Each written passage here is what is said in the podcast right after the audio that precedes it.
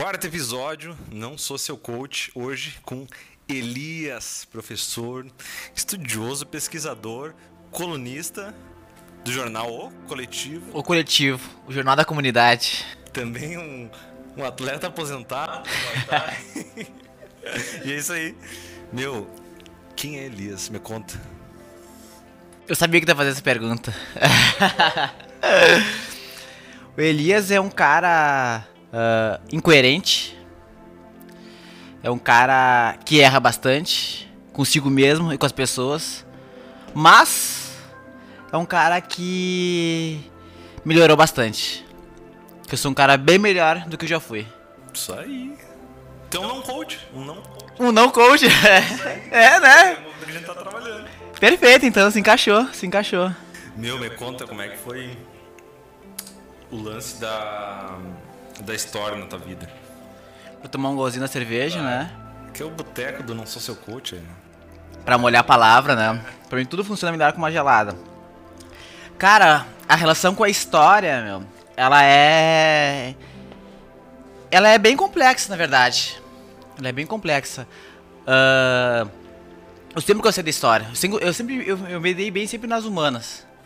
Me dei bem não, né? Na real, eu sempre tive uma distorção idade série, né? Porque eu nunca fui um aluno modelo. Eu sempre fui o pior aluno da classe. Isso que a minha mãe era professora, eu não podia, assim, não Nossa. podia ser ruim, mas eu era. Eu não era tão ruim de comportamento, mas era ruim de nota.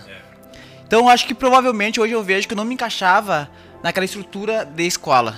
Né? Porque a escola te coloca uma estrutura quadrada e a gente tem que se adaptar a essa estrutura quadrada. Eu nunca me adaptei. Por isso que eu sempre tive uma, uma distorção idade séria.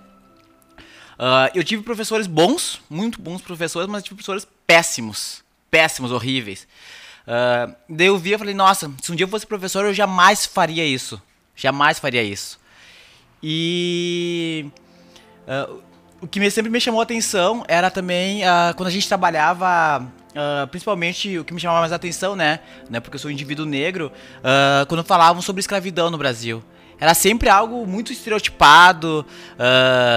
Professor, às vezes, por falta de formação teórica, naquele tempo também não tinha uma, uma, uma lei que obrigasse as escolas a trabalhar a história e cultura brasileira ou indígena. Então, tipo, eles vieram com uma formação, ah, não vou falar racista, mas defasada, né? Pra não falar racista. Então, era muita reprodução de muita coisa. Então, tipo, eu me perguntava, será que isso é verdade ou não? Então, tipo, ah, às vezes em casa eu pegava os livros didáticos e ficava lendo. Então era algo que me, me chamou a atenção. Eu, se, eu fiz- se um dia eu fizer. Se, se um dia eu tiver uma profissão, eu quero ser professor. Eu quero ser professor de história. Que foda. E foi o que aconteceu. Acabou acontecendo. Isso. Que massa. Quantos anos tem? Eu tenho 30 anos. 30 anos, tá chegando, tá chegando. Então, foi formada nos 90, né? Cara, é engraçado nesse modelo de escola, o público massivo. É público massivo e. Esqueci o, o terceiro termo. Mas ele, ele foi criado para o modelo industrial, né? Isso pro trabalho, né? Então, tipo, a gente vem aplicando até hoje, né? É, é bem isso, assim. E eu vejo também que tem ah, dois tipos de escola. Uma, uma escola que é para os filhos da- das classes populares, que é tipo quase uma formação acrítica para preparação para o mercado de trabalho. E tem uma formação e tem uma escola para os filhos da elite, que é uma formação que daí tem línguas, tem artes, né, para potencializar a, capa- a capacidade abstrática da- do indivíduo, né, ah, ah, a crítica política do indivíduo. E esses vão ser provavelmente os dirigentes da sociedade. Por isso que a nossa, escola é sucateada, porque esses dois tipos da escola. Tanto é que tá passando. Tá, tá em trâmite, né? ah, tirar a sociologia da- do ensino público, tirar a filosofia, tirar artes. Por que tirar essas matérias? Então, é, esses, essas, essas disciplinas que são importantes para a formação cognitiva, laboral, enfim, do indivíduo, eles querem tirar da escola pública, mas a escola da elite vai continuar. Então, a gente vai ver ah, que tipo de sujeito a nossa sociedade quer formar. Então, é isso que a gente tem que dar contra, né? A gente tem que manter essas disciplinas críticas para a formação da classe trabalhadora, para a formação dos filhos das classes populares. Cara, que foda isso. Tipo, eu- só era bom em educação artística. Quando tiraram da minha série, eu... caiu meu mundo. Cara, e, e, cada vez mais tá, tá sendo sucateado, né? Tipo, esse lance de, de querer tirar sociologia e tal. Isso, e também pela, pelo, pela falta, Dali, pela falta de remuneração dos professores. Hoje em dia, hoje em dia quem quer ser professor? Né? Por exemplo, um professor do, do Estado é salário atrasado, é poucas condições de trabalho, às vezes é 40 horas uh, de, de, de trabalho. Então, tipo, uh, geralmente os professores do Estado têm dívidas, uh, o Banrisul tá aí ligando toda hora querendo Quer, é. quer, né, quer saber quanto tu vai pagar. Então, tipo, quem é que vai querer estudar cinco anos, né, fazer uma especialização, fazer um mestrado, para te ganhar um valor mínimo, né, e o teu trabalho não ser valorizado? Então, tipo, isso também é uma forma. E também isso não é algo dado ou, ou porque Deus quis. Não, isso é um projeto. Isso é um projeto. Isso é estruturado, isso aí foi pensado. Estruturado. Foi do nada. Cara, e tu, enquanto professor, cara, enquanto profissional de, de educação, como que tu te sente, tipo, uh, estando nessa engrenagem, sabe? É. Porque tu ama, né? Tu ama ser professor. Certeza, tipo, só pelo que tu fala que eu já consigo ver que tem brilho no, no olhar. Certeza. Cara, eu, eu ainda. Eu espero que, que. Eu acho que um dia vai acontecer. Mas espero. Ainda eu acredito na educação. Eu ainda eu me coloco enquanto um educador militante. É, me coloco enquanto um trabalhador da educação. Então a gente faz essa parte dessa engrenagem, mas a gente, a gente se a gente conseguir uh, força social e construir isso, a gente consegue revirar, fazer uma reviravolta dessa engrenagem. Mas eu também não sou ingênuo de achar que a, a educação vai mudar o mundo. Não, isso aí tem que vir junto com um projeto político. Então por isso que é importante a gente uh, votar em pessoas da esquerda, né, que eu, no qual eu acredito, que tem um, um discurso a favor, a, valorizando a educação, não sendo negacionista. Né? Então, uh, por isso que é interessante é, pessoas que e projetos políticos que pautem uma sociedade mais igual, que pautem uma sociedade justa e igualitária e que colocam a educação como prioridade. Né? Não esses projetos políticos que, ne, que partem de uma necropolítica ou que partem de uma de um ponto que, uh, que acabou até negando uma, uma, vacina, né? Achando que, que é somente uma gripezinha. Então, se a gente, se a gente uh, votar e uh, acumular forças com esses projetos que são que pautam uma sociedade mais justa, com certeza a gente vai ter isso vai ter um reflexo na educação. Somente a educação sozinha não vai mudar. Top. Cara, e, e o teu projeto de pesquisa, né? Tu faz parte do. Tu é aluno do, do curso de mestrado? Isso, da História. Da História da UFCM. E também é parte do, do núcleo de pesquisa, né? Isso. Eu também sou bolsista daí, que é o Núcleo de Ações Afirmativas Étnico-Raciais Indígenas da UFSM. Que massa. Como que é o teu trampo, assim, no grupo? Como que é a tua pesquisa também? Que tu falasse um pouquinho mais sobre, sobre isso. Tá bom. A minha pesquisa de mestrado, ela fala sobre modo de se torcer da linha, é de uma linha de história do esporte uh, e do lazer. Que daí, uh, eu sempre, na verdade, minha graduação inteira, eu trabalhei sobre educação e da, nas relações étnico-raciais. Mas, pelo decorrer daí, eu achei não, que fazer, queria fazer mestrado em educação e tal. Mas a gente sabe que a vida é louca e a vida é, é. muito louca, muito louca, que te leva a caminhos que tu nunca imaginou. Uh, acabei conhecendo um professor que, que me botou uh, muita pilha para falar sobre futebol, algo que eu amo futebol, né? Eu amo futebol. Eu falei assim, mas falar sobre futebol? Falar o quê? Não, será que tem como? E aí a gente trocando ideia e a gente viu que no Rio Grande do Sul, a partir dos anos 2000, mudou a configuração dos estádios, seja pela elitização, seja pelo modo de torcer. E esse modo de torcer foi pelo movimento de barras bravas, que começaram no Rio Grande do Sul, a partir dos 2000, com o Grêmio, Grêmio Inter, tem umas torcidas que são barras bravas, que é aquele estilo platino de torcer, né? Que é, tem torcida que canta espanhol, que, lá, leva murga, barras.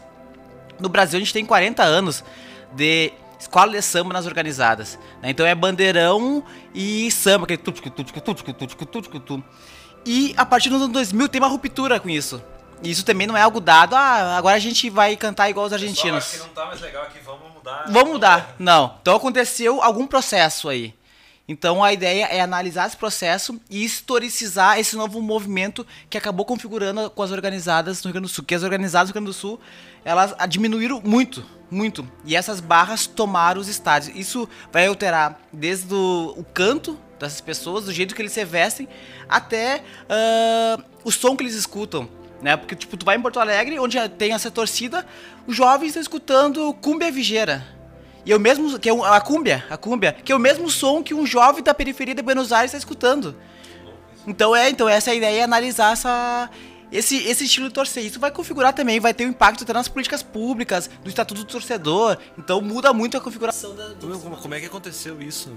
É a ideia, quando sair. Já chegou, tá chegando? Tô chegando as hipóteses. Ah, quando sair a dissertação da mestrado, eu falo. Eu volto aqui daí. Ah, cara, a gente tá falando aqui da correria do dia a dia, né, e tal. E a ideia aqui do, do podcast é também, tipo, não falar só sobre a tua a parte profissional, mas é também do, do, estilo de vida e do que tu acredita, né? Tipo, do ponto de vista de, de sei lá, de valores, de, de, espiritualidade. E tu é um cara que tá fazendo um milhão de coisas ao mesmo tempo, né? E a gente tá falando como a atividade física tava te ajudando nesse processo, né? E, cara, me conta assim, como que era, tipo, o Muay Thai pra ti, ou, a corrida de rua, como que ela tipo, te ajudava na, na tua rotina? Assim? Nossa, bem que a gente tava conversando, né? Uh, eu parei de fazer o Muay Thai porque primeiro tinha me machucado. E aí quando comecei, quis voltar, teve a pandemia. E aí eu fiquei praticamente uns seis meses sem sair. Né? Nos primeiros meses eu ia ter de luva pro mercado, pra te ter uma noção. De tanto medo que eu tinha. Eu ainda não voltei por causa do tô com medo do, do desse coronga aí, né? Uh, mas antes da, da, da pandemia, nossa, o Muay Thai eu posso falar que, sem medo de errar, uh, o Elias antes do Muay Thai e depois do Muay Thai. Seja na questão de saúde, né, de diminuição de, do, de drogas e álcool. Até a questão psicológica, né? Então, tipo, comecei, eu comecei a ter uma organização. É, eu, eu tenho muita coisa e às vezes eu acho que eu preciso ser mais organizado. E o Muay Thai me, me ajudava a ser mais organizado. Porque eu tiro Muay Thai das 7 às 8. Eu sabia que entre as 6 às 7 é meu deslocamento, 8 e 9 meu deslocamento. Então, tipo, chegava em casa, tomava um banho, eu sabia que eu ia estar cansado fisicamente, mas mental, mentalmente eu estava, eu estava a milhão. Então eu conseguia ler, eu conseguia produzir. Uh, e fora a questão da socialização que a gente tinha falado, né? Uh, lá no no, no Muay Thai, conheci vocês. Então, tipo, bah, saí do Muay Thai, a gente trocava uma ideia, tomava uma cervejinha. Às vezes o cara não tava legal, escutava uma palavra, ou, ou o amigo não tava legal, escutava, o amigo escutava aquela palavra. Então, tipo, não é só o Muay Thai pelo chute, pelo soco, pelo condicionamento físico, não. Essa socialização que a gente vai tendo, né? Então, uh, eu conheci pessoas muito diferentes do meu nicho. Isso para mim foi algo que, que, eu sempre tive um, um pré-conceito de pessoas que eram meio diferentes, assim, do nicho, assim, né? Então, nossa, nossa, foi para mim foi, eu posso falar com certeza que é antes do Muay Thai e depois do Thai. E já me convidaram para fazer em outras academias, mas tipo, eu tenho uma ligação muito forte, né, com a nossa academia. Então, né, é, não adianta, não adianta. Então essa socialização que a gente teve Uh, dentro do Muay Thai, assim, para mim foi imprescindível naquele momento da minha vida, né? Ano passado, assim, uh, eu tentei fazer mestrado em, em, outra área, ainda bem que eu não consegui. Uh, enfim, várias coisas que aconteceram naquele momento, tudo junto. eu não sabia lidar e o Muay Thai me ajudou a minimamente concentrar essa essa essa desorganização que eu não estava esperando que a vida me deu, assim, vamos falar bem assim, né, essa desorganização da vida. Então o Muay Thai ajudou muito. Que foda, né, meu? A gente tava fazendo uma live com, com o Tigrão ele falou muito isso, né? Que o Muay Thai, pela forma como ele é treinado, pelo ritmo que ele é treinado, ele pode ser considerado uma, uma meditação em movimento, né? Porque tem toda a questão do balanço, né? É muito diferente do boxe do kickbox, que tem aquela movimentação pulando, né? O Muay Thai é parado, é, tem aquele balanço, então, tipo tudo isso ajuda a te centrar, né? E além do, do, do ponto de vista neuroquímico, né, meu? Tu gera ali serotonina, vários hormônios de prazer ali que, que te dá uma sensação boa, né? Então depois, cara, de um dia ali estressante que tu tá produzindo, tá trampando, tu chega e recebe aquela dose ali, daí conversa com um amigo e depois. Isso, vai. isso. Não tinha dias que eu tava assim, ó. Só esperando sair do trabalho pra ir pro TAI. Contando, contando, contando, contando. E às vezes é isso, às vezes o cara tá meio com preguiça de, de, de se exercitar. E às vezes fica naquela resenha, né? Então, tipo, dá um soco, dá uma conversada, dá um chute, dá uma conversada. Então, tipo, pá, isso é uma alegria, né, meu? É uma alegria. É, meu. Tipo, tu não foi primeira pessoa nem vai ser a última que fala assim, ah, o Muay Thai mudou minha vida. Tipo, fiz amigos, melhorei, tipo, fiquei com. Perdi um pouco de peso, fiquei com o corpo que eu queria. Então, cara, é muito importante a atividade física, independente do que o cara for fazer, né? Se for correr na rua, meu, se for praticar academia, então, tipo, busquem atividade física. Meu, tipo assim, tu enquanto é, indivíduo negro na nossa sociedade, cara, como, como que você sente? Tipo, a gente teve esse caso, assim, agora no Carrefour em Porto Alegre, foi, tipo, mais um, né? É, é o país que, que, que mais se mata negro, o país mais racista que tem. E as pessoas não conseguem entender, né? Principalmente, tipo, pessoas brancas é, como eu, né? Tipo, privilegiadas. Então, queria que a gente discutisse um pouco mais sobre isso. Que, como que tu vê essa questão? É, bem complexo, né? A gente é um país que a cada 23 minutos morre um jovem negro.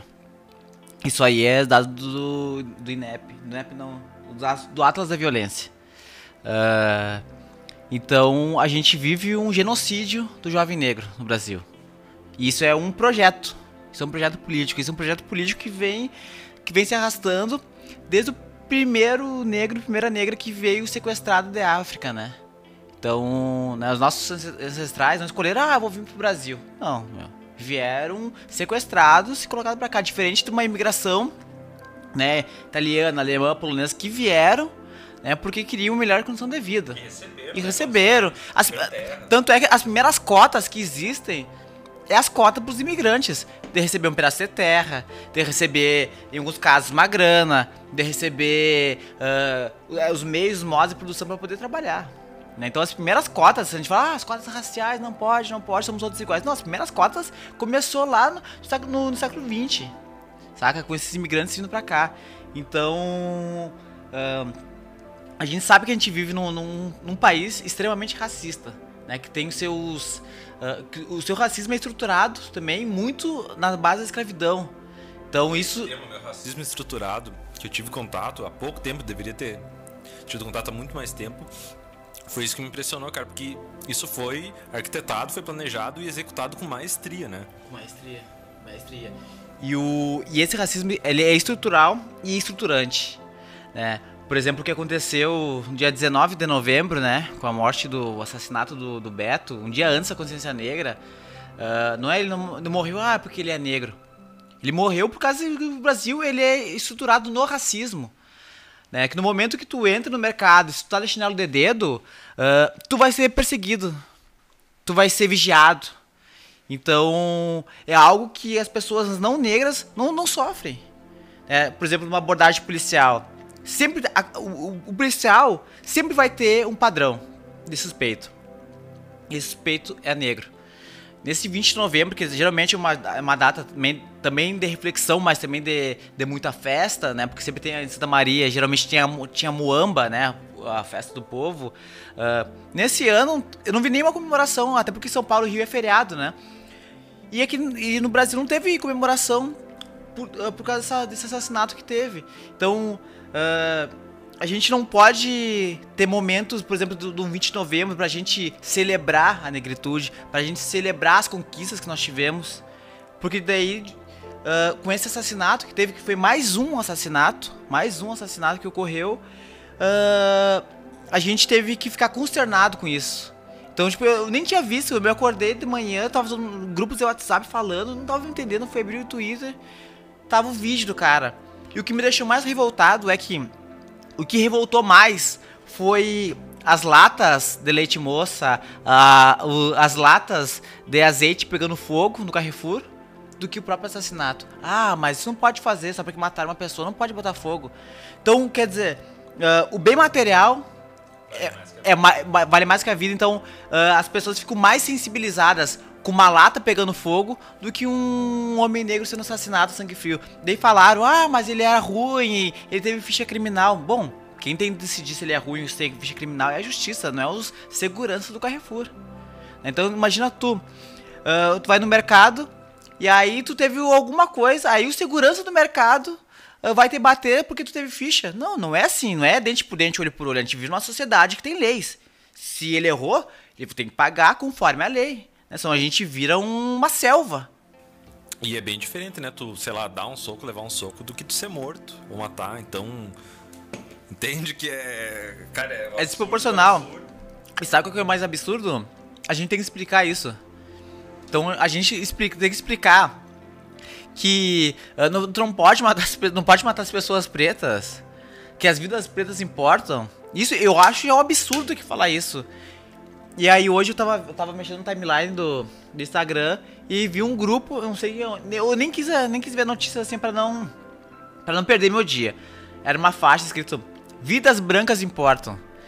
Uh, depois eu fui ver que era um grupo neonazista que tava propagandeando essa, essa pauta. Mas isso aí é perigoso. Porque isso acaba caindo no senso comum também. Ah, não, todas as vidas importam. Somos todos iguais. Não, gente, nós não somos todos iguais. Além de cada um ter sua individualidade, ter sua subjetividade, os processos históricos de cada pessoa é diferente. É diferente. Então, por exemplo, que nem no, na minha graduação, eu tive um colega indígena. Somente um colega indígena.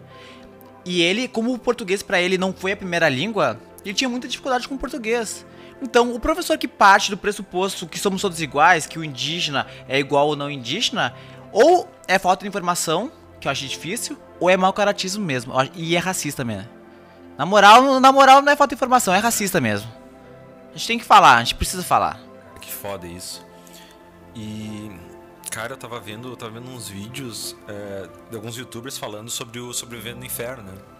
Do Racionais, uhum. que se tornou livre e tá no, no, no vestibular, né? Isso, a obra. Isso, isso. Cara, e o quanto foi importante, né? Tipo, eles produzirem essa obra e, tipo, cara, demorou tanto tempo para as pessoas entenderem quão rico era aquilo, né? Sobre o que, que eles estavam falando, né? Sobre o genocídio que estava acontecendo, né? Na periferia. E, tipo, só agora, meu, só agora. É, até meu, meu terceiro capítulo da minha monografia, ela é a partir da música Nego Drama, dos Racionais. Eu tenho esse livro, eu ganhei esse livro de Natal, Sobrevivendo no Inferno, e mostra a evolução dos Racionais, né? Imagina, começo dos 90, quatro jovens, e quando a gente fala de São Paulo é algo uh, que a gente não consegue nem imaginar quando a gente fala periferia de São Paulo. Porque é algo, parece que é outra cidade, parece que é outro lugar. Então imagina quatro jovens negros periféricos falando sobre violência policial nas periferias. Eles revolucionaram a música brasileira. Não foi só o rap. Não, não, não foi o rap. Ah, o Racionais revolucionou o rap. Não, meu.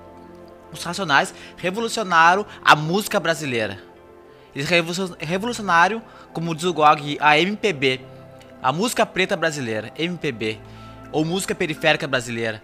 Então, eles revolucionaram, revolucionaram uh, os jovens nascidos nascidos uh, a partir dos anos 80, eles começaram a, a se entender enquanto jovens periféricos e negros. É, tem até uma música que eles fizeram no começo dos anos 90 que é Racista dos Otários Nos Deixa em Paz, que virou um hino na periferia também, né, que fala sobre a violência policial, fala sobre o racismo das instituições. Então, esse debate uh, das instituições racistas também começou com Racionais. Então é algo que esse livro sobrevivendo a partir do, do álbum Sobrevivendo no Inferno, nossa, aquilo. Cada música que tu escuta é, é, é um tiro. É um tiro. Porque além de falar de violência policial, fala, fala sobre pobreza, fala sobre encarceramento em massa, religião, uh, e já coloca, estava surgindo naquele período as igrejas, as igrejas evangélicas nas periferias, né? Então, quer dizer, falar sobre o cotidiano periférico de São Paulo. E isso, uh, como diz o Gog, periferia, periferia em qualquer lugar. Então, o que eles falavam lá na periferia de São Paulo, da Zona Leste que eles moravam, né? Uh, é algo parecido com uma periferia de Santa Maria. Então, o jovem que escuta essa música, ele também entende o que eles estão falando, saca? Apesar de ser de São Paulo, apesar de ser um outro contexto, um contexto mais violento, mas é algo parecido. Então, algo que revolucionou toda a música brasileira. Tipo, eles uniram a, a, as periferias, né? Tipo, o pessoal tinha muita rixa, muito, muita guerra, eles conseguiram, tipo, unir uhum. a, através da arte, né? Através da música. E naquele tempo ainda. Bem, tu falou assim, tinha uh, muitos grupos. Hoje em dia não tem tantos esses grupos assim, né? Porque é outro, outro processo que rolou. Mas tinha muitos grupos. E naquele, eles viviam numa extrema violência. E mesmo assim, eles não faziam apologia à violência. Tu pegar qualquer álbum dos Racionais, tanto Racionais quanto Facção Central, eles falam de violência, mas eles não fazem apologia à violência. Eles mostram que existe a violência. E uma violência uh, extremamente social. Mas eles nunca fizeram apologia. Tanto é que tem um, até um vídeo do. um clipe do Facção Central, né? O Eduardo Tadeu. Eu também tenho um livro do Eduardo Tadeu que é muito foda. Uh, que ele. Que é uma. Como é que é o nome da música? É. Uma guerra. Putz, esqueci o nome. Mas enfim, essa música ela foi proibida no Brasil.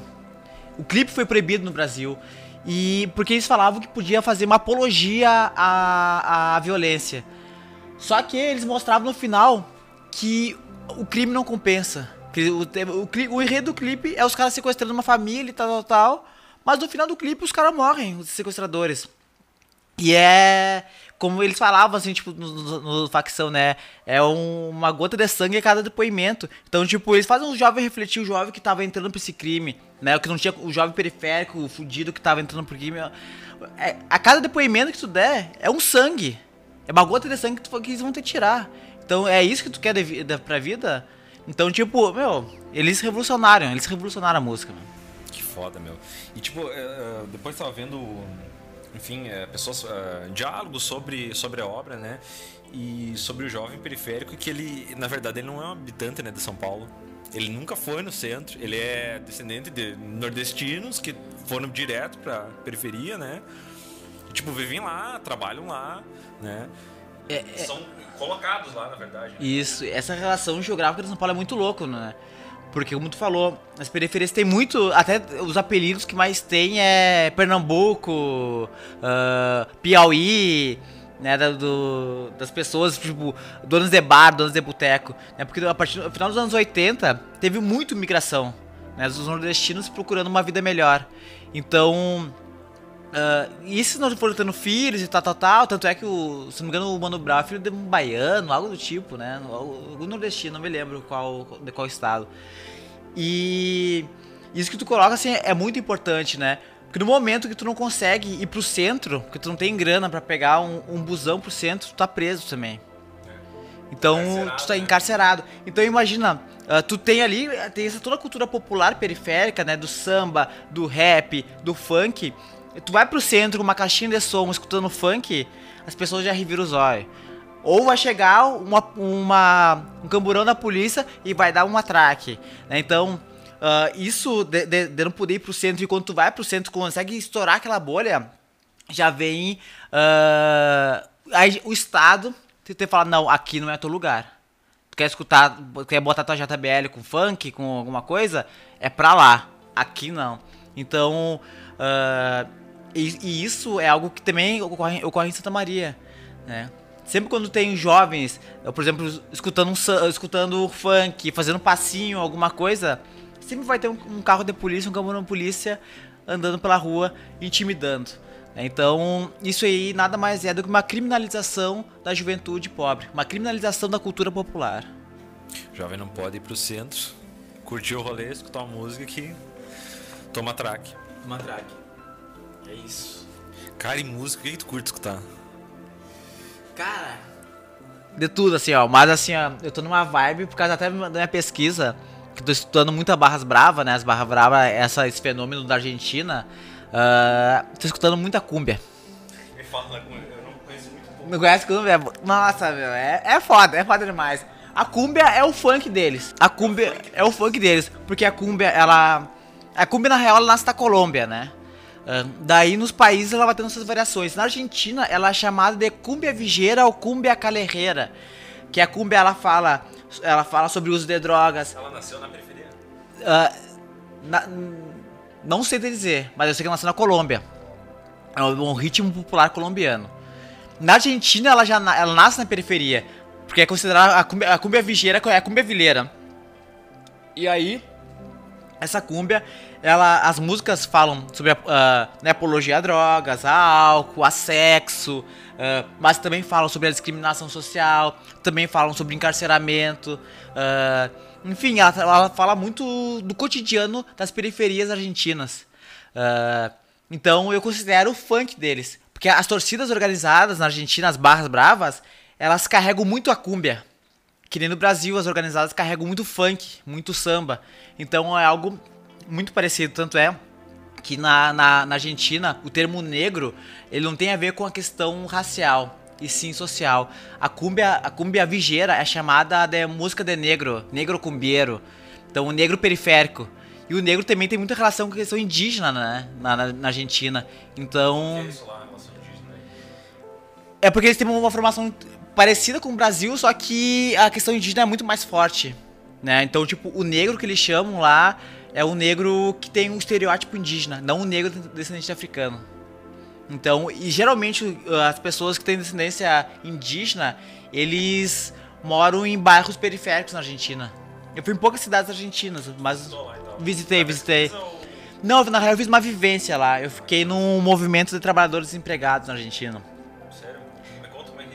Nossa, eu, nossa, foi. Sabe es- essas coisas da vida louca, assim? Quando, esse rolê aleatório da vida louca, assim. E aí eu, eu fui pro encontro de educação popular em La Plata. E aí, porque eu era do Praxis, um coletivo de educação popular aqui em Santa Maria, né? Que trabalha acesso. ah, ajuda no acesso pra classe trabalhadora para as universidades. Né, um cursinho. E aí a gente foi conhecer um outro cursinho popular lá. Na- na- a gente foi um, um congresso, na verdade, um congresso do, do cursinho popular em La Plata. Vários cursinhos populares, que lá eles chamam de bachillerato, que daí eles trabalham com as periferias. E aí quando veio eu recebi um convite de conhecer um movimento lá. Daí eu fui saí de La Plata, fui para Mar del Plata, fiquei um tempo em Mar del Plata, depois fui para Buenos eu fui para La Matanza, depois de La Matanza eu fui para Buenos Aires. É, como é que tu ficou? Ficou na casa do pessoal? Fiquei na casa do pessoal. na casa pessoal. Né? E dava um puta frio, então era, meu, Fernei vinho, Fernei vinho, Fernei vinho. Mas Fernei é uma bira deles lá, meu. Não sei dizer o que samba que. deles. É um tipo um samba deles. Era Fernei Porro, né? Porro. Porro. Porro é o Bauro deles que eles chamam, né? Então. Isso era muito louco, assim, quando a gente foi conhecer os lugares. Eles falavam assim, tipo, a gente. Em Mar del Plata é praia. É, litoral. Daí, eh, daí a, a guria falava assim que a gente tava. Ah, essa casa dois andares é as casas dos bolivianos. Geralmente os bolivianos, quando vêm pra cá e conseguem uma grana, eles constroem uma casa dois andares. É, Geralmente, eles falam, essa casa do lado, geralmente deve ser uma casa de algum paraguaio. Porque quando eles conseguem, quando eles ficam bem estruturados, eles constroem essas casas grandes. E, mas nunca é dois andares que nem os bolivianos. Então tem, to- tem toda uma formação periférica dessas relações, dessa, dessa geografia deles lá, meu. É louco, é louco. Tipo, pros caras lá, tipo, a meta de sucesso é a casa de dois pisos. Dois pisos. Tem no brasileiro, no brasileiro. Pois é, também tem isso, também tem isso. não pode ver assim, que ela tá subindo segundo Isso, mas a Argentina ah, tem muito boliviano e paraguaio e peruano. E esses que sofrem discriminação policial, que sofrem discriminação na sociedade. Tanto é que uma coisa que eu analiso também nas barras, as organizadas da Argentina, é as músicas. E tem muita música que chamando a outra torcida de boliviano, chamando a outra torcida de paraguaio. Isso, mas isso é um. É algo pejorativo ser chamado de boliviano, ser chamado de paraguaio. Que quer dizer que tu é pobre, quer dizer que tu mora numa, numa área não boa. Então tem todo. Esse racismo estrutural é muito voltado pro indígena na Argentina. Claro, pro negro também, mas é, especificamente pro indígena. Foda. Foda, né? A gente veio muito bem recebido, né? Fui muito bem recebido. Nossa. Até eu falei assim, meu, quando quiserem vir pro Brasil aí, minha. minha nossa, minha casa tá aberta, meu.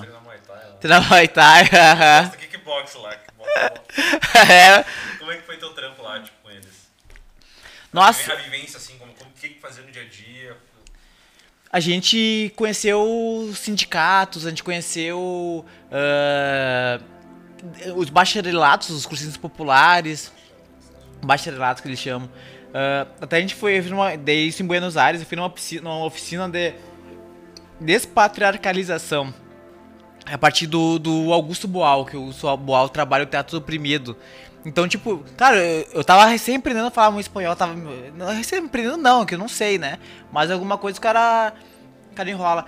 E aí lá aprendi a, a oficina do teatro do oprimido, do Augusto Boal, que ele trabalha essa temática, ah, essa, essa, esse tipo de metodologia com classes populares, né? Por exemplo, eles falavam, eles fizeram uma cena ah, de uma opressão, daí a a cena parava e aí tu tinha que falar o que, que tu faria.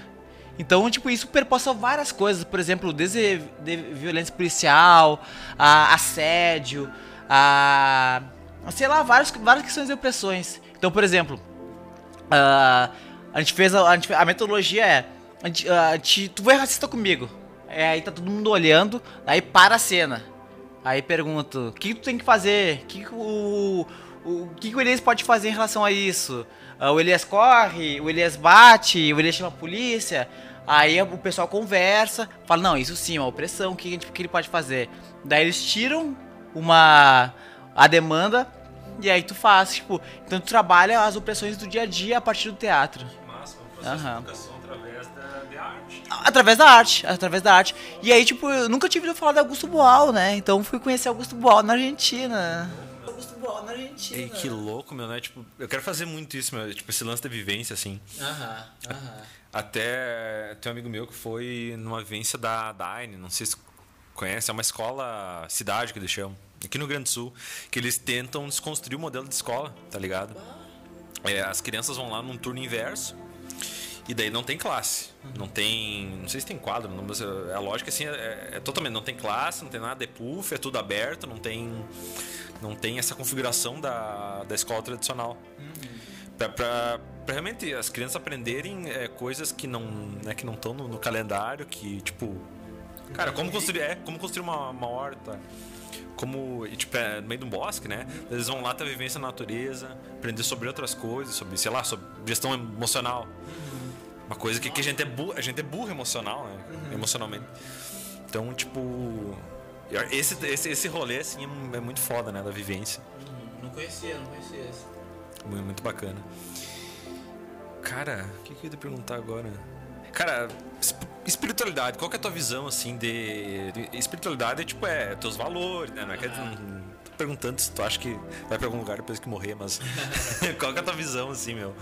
Cara... Como ser Como eu falei, né? Pra mim, num período, acho que desde o ano passado, tem muita virada de chave. Tá na pauleira, tá? É, e isso tá acontecendo desde o ano passado, eu acho que Ainda vai, ainda vai acontecer mais um tempinho ainda. É muito virada chave. Eu tive uma, uma formação totalmente cristã, né? Fui batizado, fiz catequese, catequese, fiz crisma. Só falta o casamento em extrema, em extrema unção para terminar os valores cristãos. Só falta isso. Mas hoje em dia não me vejo como cristão, né?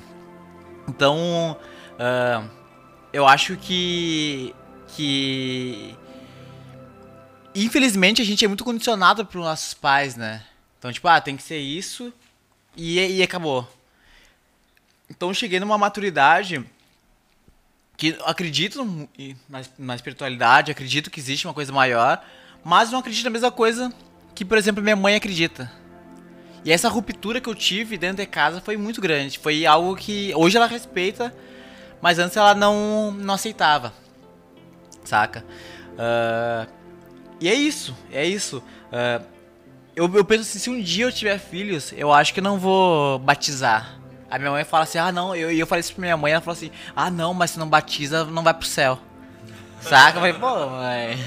Pô, mãe. Mas enfim, né? Ela tem o ritmo dela.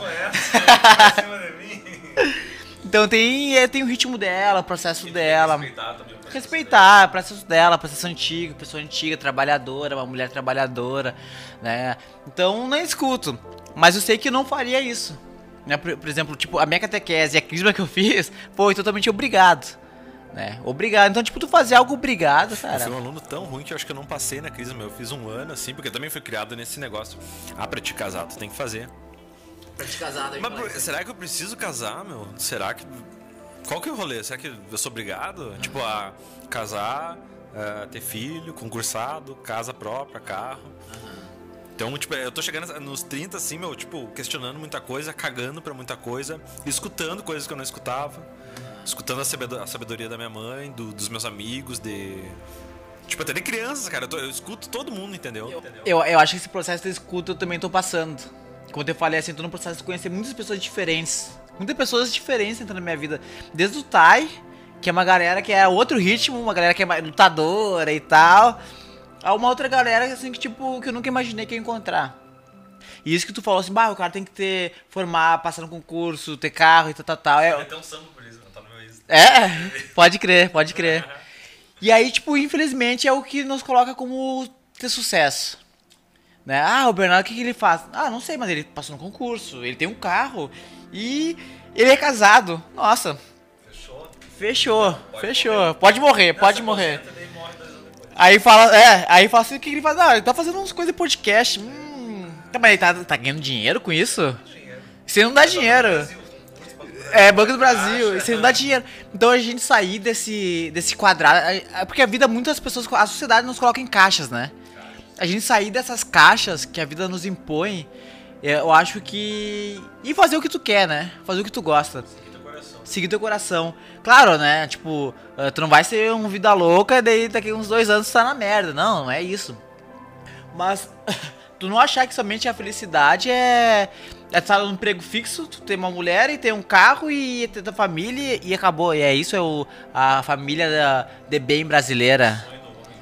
É, o cidadão de bem né? Cidadão de bem, na verdade, é o, o cara que trai a mina com, com uma trans, é o cara que bate no fi, na mulher, que bate no filho, saca? E bebe até cair na, no, no, no bar da esquina, mas tá o estereótipo que eles são família perfeita, né? É isso, o cidadão de bem. E vota no Bolsonaro ainda por cima. Vota no Bolsonaro! Tem que ter falado, tem, tem que ter falado. Esse é o cidadão de bem. Me desculpa. Me, me desculpa. Que foda, cara. Isso aí foi um negócio que eu quebrei, meu. Tipo, esse negócio assim. É... Não digo que eu não quero ter filho. Eu até tava pensando atrás, cara, não, não, não preciso. Tem, sei lá, tem tanta criança aí, tipo, sem família, de repente posso adotar. Ou, Tipo, eu não preciso seguir esse sonho, entendeu? Porque eu entendi também, meu, que felicidade e sucesso é um negócio muito interno. É muito interno. Tipo, felicidade para ti, sucesso, é um negócio totalmente diferente do que é pra mim. Com certeza. Como é pro, sei lá, pro multibilionário, como é pro, pro cara tá na favela. Uhum. Então, tipo, eu tô muito nessa de seguir meu coração e, cara, um, seguir a intuição. Porque eu acho que a, a, intuição é o teu, tipo, teu subconsciente, o que realmente tu é de verdade falando pra ti. Seguir, então, tipo, eu sempre, qualquer ação que eu vou tomar, eu sempre penso. E essa fita da, da, da felicidade, uh, a gente sabe que não existe uma felicidade eterna, né, mano? Não existe. Eu acho assim, que existe momentos de felicidade. Por exemplo, a gente tá trocando uma ideia, uma ideia da trilha agradável que a gente tá conversando, né? A gente tá falando as coisas da vida. Eu tô me sentindo feliz. Sabe? Então é esse momento que eu tô tendo felicidade no dia. É, pode ser que eu vá pra casa, pegue uma gelada, uh, assista algum jogo da Série B do brasileiro. Nossa, meu, é o que eu quero. Tô feliz, tô bem. Tô realizado. Tô realizado. Então esses momentos. É o que faz sentido pra mim. Então esses momentos de felicidade, né? Tipo, parece que a gente nos coloca na cabeça que a gente tem que ser feliz. Tá, mas o que é ser feliz, saca? Parece que, que nem as historinhas que contam pras crianças, que contavam pra nossa geração, acho que não sei se estão contando ainda. Ai, foram felizes para sempre. Caralho! Vai tomar no cu com felizes para sempre, ninguém é feliz para sempre, né, meu? Quase querendo se separar lá, que feliz que feliz pra sempre o quê, né, meu? Tô dormindo em cama diferente já, é. saca, meu? Querem. Um é. aberto, é. swing. É. Meu, por isso que tem as casas de swing isso, é por causa do casamento. Casa, é, diz um amigo meu, é por causa da instituição monogâmica cristã branca, é por isso. Tem um podcast que eu vou fazer com a minha mãe, que ela estuda esse lance de constelação familiar, nós vamos falar sobre a família, a treta da família brasileira, a família no mundo, todos os problemas dentro da família. Tu, tu, pode, tu pode perceber, meu.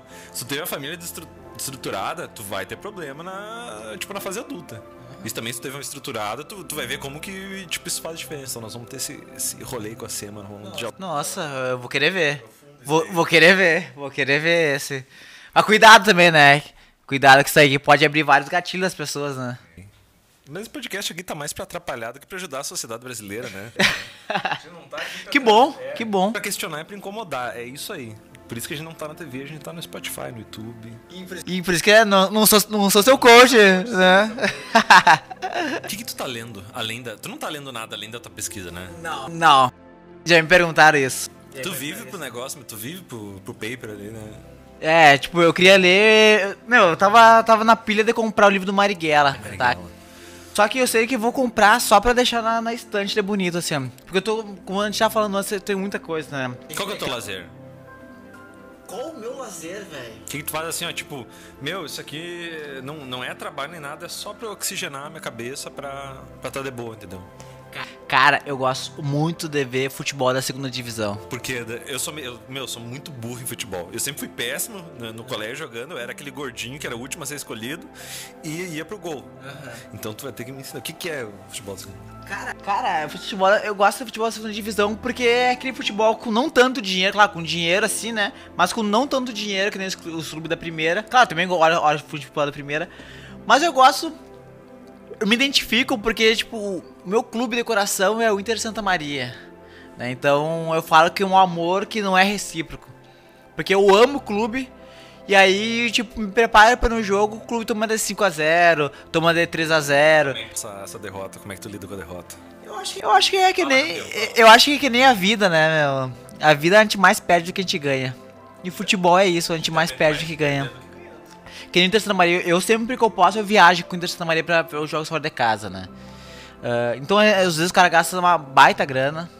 Uh, disposição de tempo, segurança, às vezes o cara chega nos estádios não tem, não tem segurança, é perigoso. Isso também é um negócio do futebol, cara. Quando eu tava começando a gostar lá, tipo, uh, na adolescência, meu, é muita violência, entendeu? É, é muita violência. E aí o cara chega lá. É e o cara chega lá, não tem segurança, não tem polícia, não tem nada. O cara vai só pelo amor ao clube.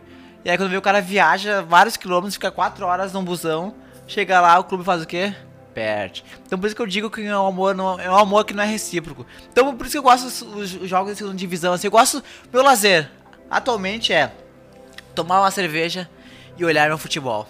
Eu, e já ia falar que eu tô ficando velho porque eu gosto daquele programa Bem Amigos Sport TV, que é o Casagrande falando e tal, tal, tal. Meu, eu acho que eu, eu cheguei aos 30 e eu acho que eu tô, eu tô velho eu gosto de, de Léo Bem Amigos. É, é o meu lazer. Preferência do que sair beber com os guri na rua. Se bem que não pode mais, né? Agora. Não, é, não pode, cuidar do corona. Mas acho que é dias e dias também.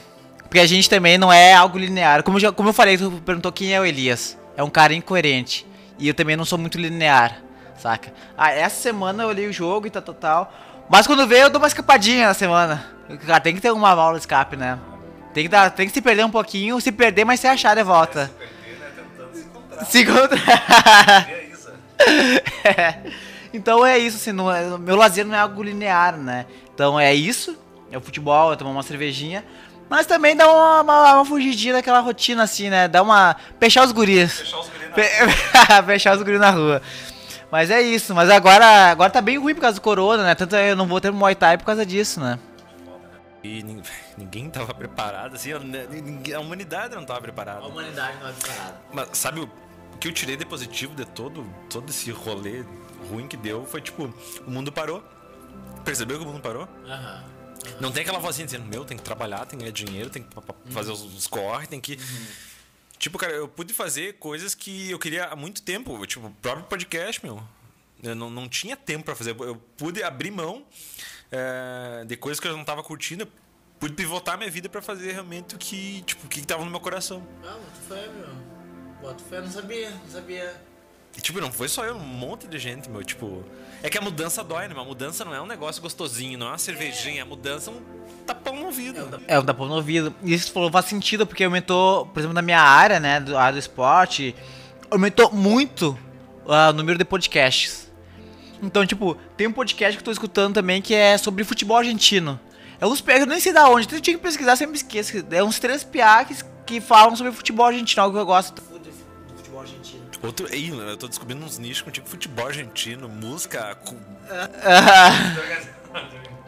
Então, tipo, mano, os três PA que pesquisam sobre o futebol argentino e, e, falam, saca? Então eles começaram durante a pandemia. Então, outros podcasts que eu tô escutando que começaram durante a pandemia. Então tem muita coisa sendo, muita coisa boa que começou depois da pandemia, né? Pelo menos a pandemia trouxe essas coisas legais, né? Tudo, né, cara? Tinha um monte de gente que, tipo, que tinha um conteúdo rico, tinha uma palavra massa para falar e não falava, porque tava lá, tipo, atolado de trabalho para fazer, fazendo os rolês dele e não levava a mensagem dele pro mundo. Uhum. Eu acho que, tipo, a internet, meu, esse lance de eu tá aqui, a gente tá na, na minha casa podendo, tipo, levar a tua história, levar a tua mensagem, isso é muito louco, mas isso aqui não daria pra fazer 20 anos. Não daria, não daria. E outra coisa também, tipo, uns podcasts de política que também começaram a surgir, tipo, uh, uh, Medo e Delírio em Brasília, lá do B, Rio de Janeiro. Então, tipo, uns podcasts, uma galera muito foda, muito massa, que foi tudo depois da pandemia.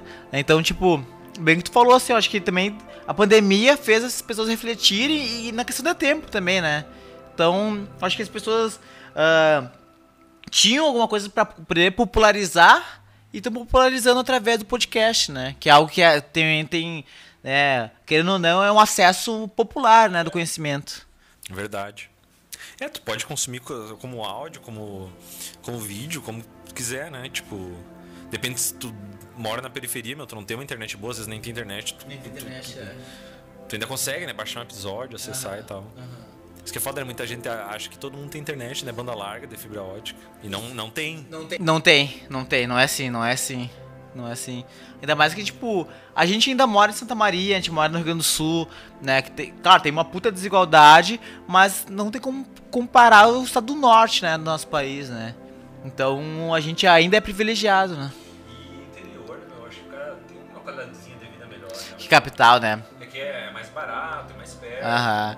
Mas o meu. A minha meta é. É morar no Nordeste, velho. Sério? Por quê? Me conta isso.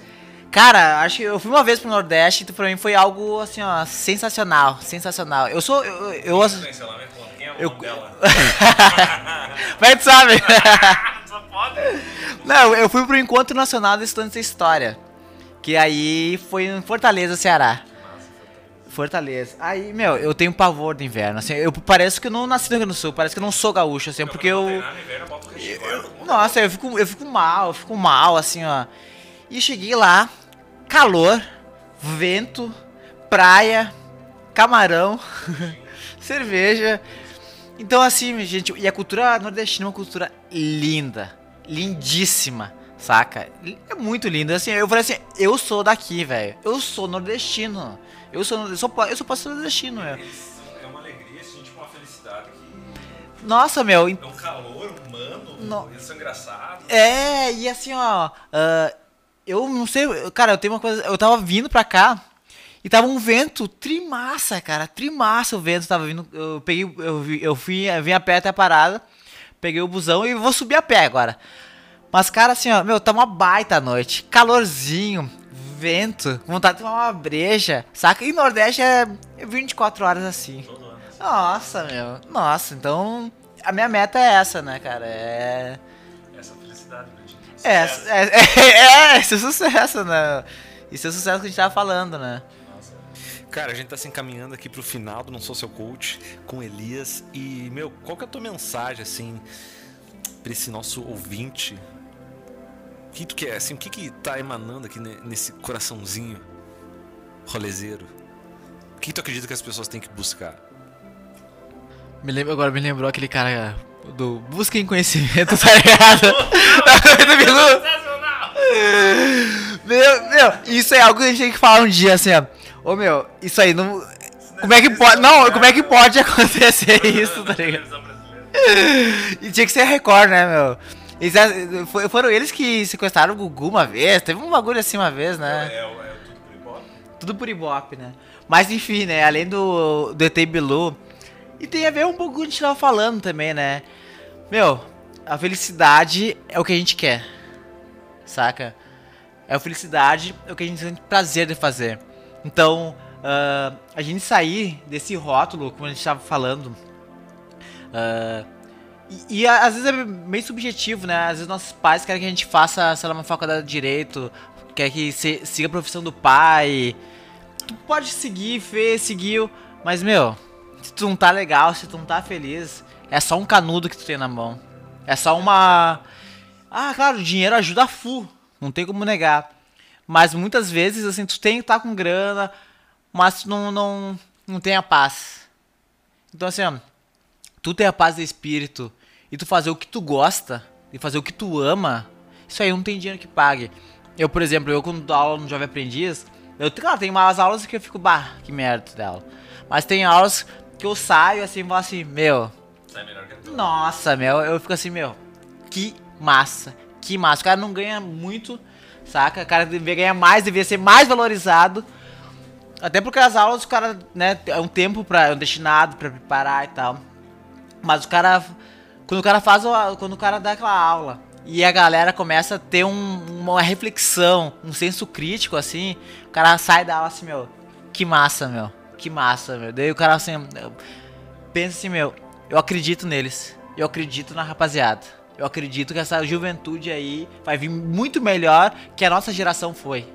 Muito melhor, porque a nossa geração foi uma geração que tinha muito apelido, muito, muita homofobia, muito machismo, muito racismo. Eu tenho certeza, cara, que essa geração que vai vir vai ser muito melhor que nós. Então, eu acredito que que a felicidade é fazer o que tu gosta.